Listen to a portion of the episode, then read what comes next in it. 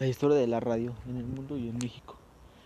Con todo, la historia de la radio comenzó con el italiano Guillermo Marconi, que fue considerado como el padre de la radiodifusión, que él coordinó en 1895 el conjunto de técnicas vigentes y realizó los primeros intercambios de señales.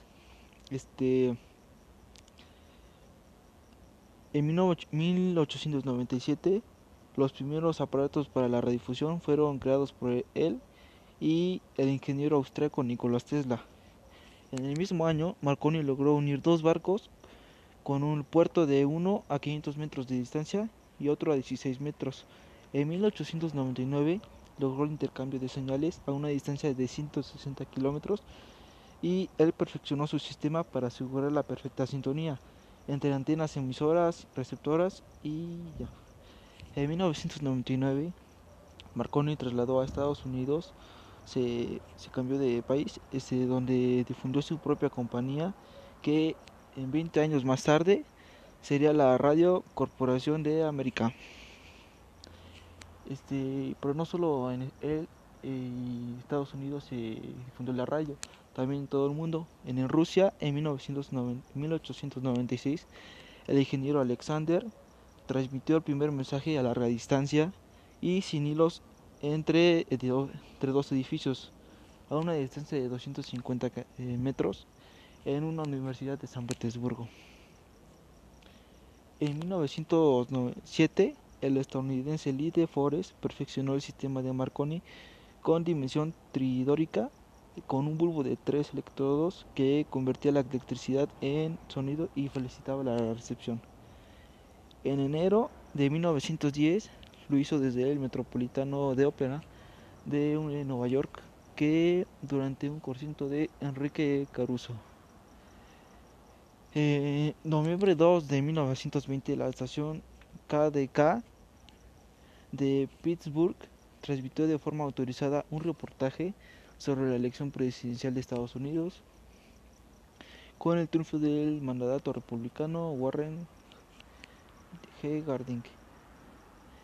El evento fue considerado como el inicio de las estaciones de radiodifusión que meses más tarde, en julio de 1921, la RCA de Víctor difundió un combate de boxeo.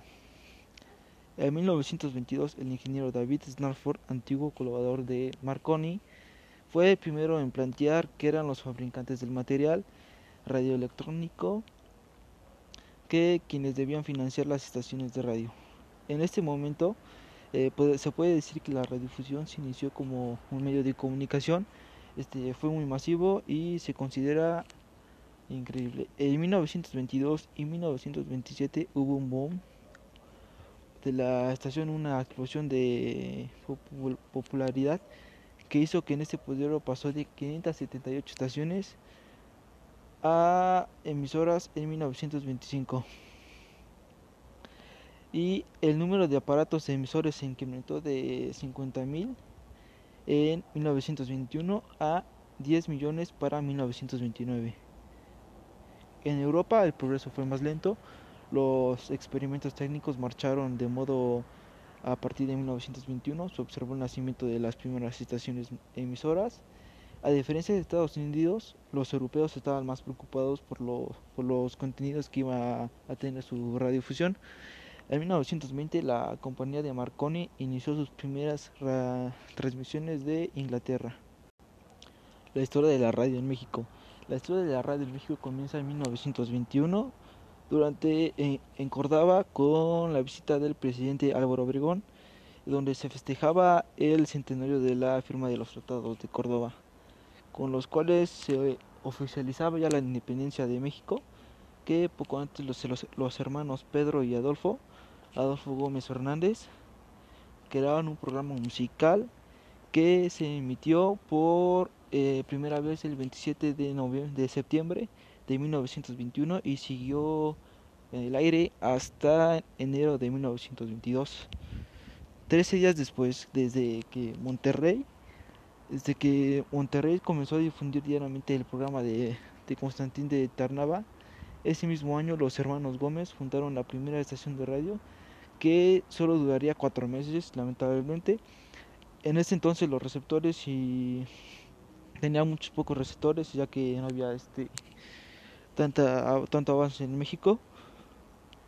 Eh, en 1923 salió la primera emisora este, llamada I-J y el 19 de marzo la JH, la cual después fue adquirida por la Secretaría de Guerra y Marina. Fue considerada la primera emisora formal y oficial del país, que según Cristian Romo, la Liga Central Mexicana de Radio, consolidada en 1922 bajo el nombre de la Liga de Radio Mexicana, presentó al presidente de México un proyecto para reglamentar la radio. En junio de, se organizó la primera feria de la radio, donde se expusieron equipos de recepción y transmisión y se anunció la CIP que inauguraba por el director de los telégrafos nacionales, que saldrá al aire el 15 de septiembre de 1924. en ese mismo año sucedieron dos cosas muy influyentes en México, que las esquinaron las siglas C, Y, A, A, Z, C, Z, Z. Y entró en funciones la radiofusora de la Secretaría de Educación Pública, que esta fue la inaugurada por la protesta de Plutarco Elias Calles y al tomarse como posición como presidente de la República, la radio estaba teniendo un gran éxito y fueron muchísimas solicitudes de concesiones por parte de empresas que fueron industrializadas como empresas nacionales y extranjeras. Fue tan importante la industria que el gobierno tuvo que crear el departamento de la Secretaría de Comunicaciones y Transportes. En 1924, Plutarco Elias Calles utilizó la emisora de El Universal, eh, que ya era la casa de la radio, eh, por su campaña política, con lo que comenzaba a usarse la radio como medio de función política y el 6 de mayo de 1925 el diario oficial de la Federación publicó la ley de las comunicaciones eléctricas, la cual promovía que prohibía las transmisiones que atentaran contra el Estado y la seguridad uh, propia. Y en 1934 la XEW e fue formada por, tomada por el Partido Comunista de México, que la usó para transmitir su mensaje y hacerse oír. Esta misma se ligó a la NBC, que era norteamericana, y estableció un programa de una programación que era muy bien estructurada para todos los los estratos sociales y para todos los para todas las edades. En 1931 el Partido Nacional Revolucionario lanzó al aire la XEFO, que más tarde sería vendida a Francisco Aguirre para difundir la doctrina del partido, eh, que incluso cubrió la campaña de las Cárdenas. Eh, en el mismo año el régimen de concesiones sustituyó al, dar permisos que para entonces ya existieran 31 estaciones en el país y se estableció un, servicio para transmitir por el telégrafo. De este modo los anunciantes podían enviar los anuncios que querían que fueran incluidos en el programa de radio, radiofónica y en 1933 la ley estableció que el Estado tiene tiempo de transmisión gratuita en emisoras comerciales. En 1937, el Departamento Autónomo de Prensa y Publicidad, DAP, buscaba eh, encargarse dirigir y administrar los, las radiodifusoras del Ejecutivo y supervisar la publicidad, pero solo funcionó durante algunos años. Y en 1941 sería la Cámara Nacional de la Industria con Axagarraga como presidente este, que consolidó la fuerza de los concesionarios en la década de la Cámara Industrial de la Radio adquirida con una gran influencia sobre el gobierno. El 30 de septiembre de 1946 se celebró en la Ciudad de México el primer Congreso Interamericano de Radiodifusoras que dio lugar a la AIR, la Asociación Interamericana de Radiodifusión, que defendía los intereses de la radio comercial. Para cuando se celebró el segundo congreso, las radiodifusiones de México aprobaron las 12 bases de la AIR, que pedían que la radiodifusión no fuera servicio público, que se respetara la libertad de expresión y que el Estado solo controlara la cuestión técnica.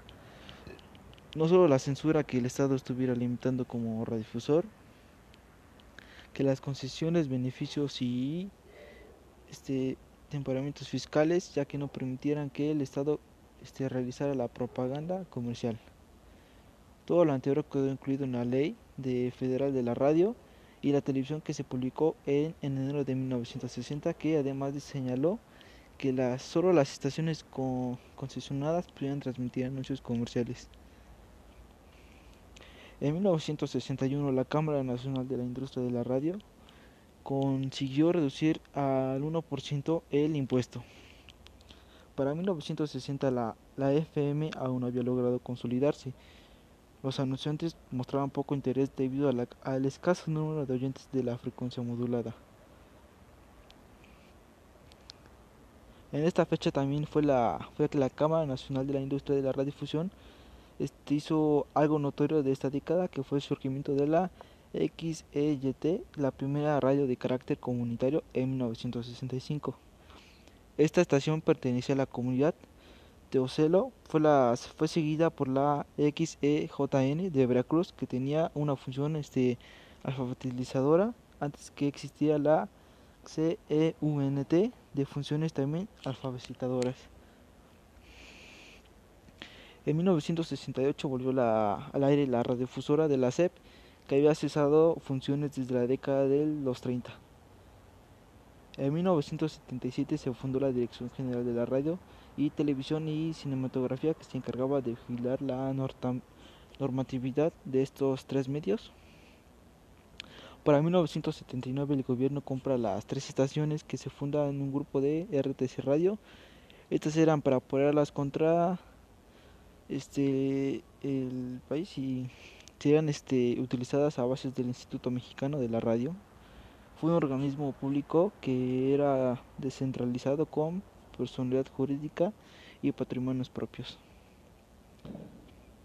El 23 de marzo del 83 este, se creó el Instituto de Mexicano de la Radio, IMER, que era un, organismo de llevar a cabo las actividades radiofónicas del Estado.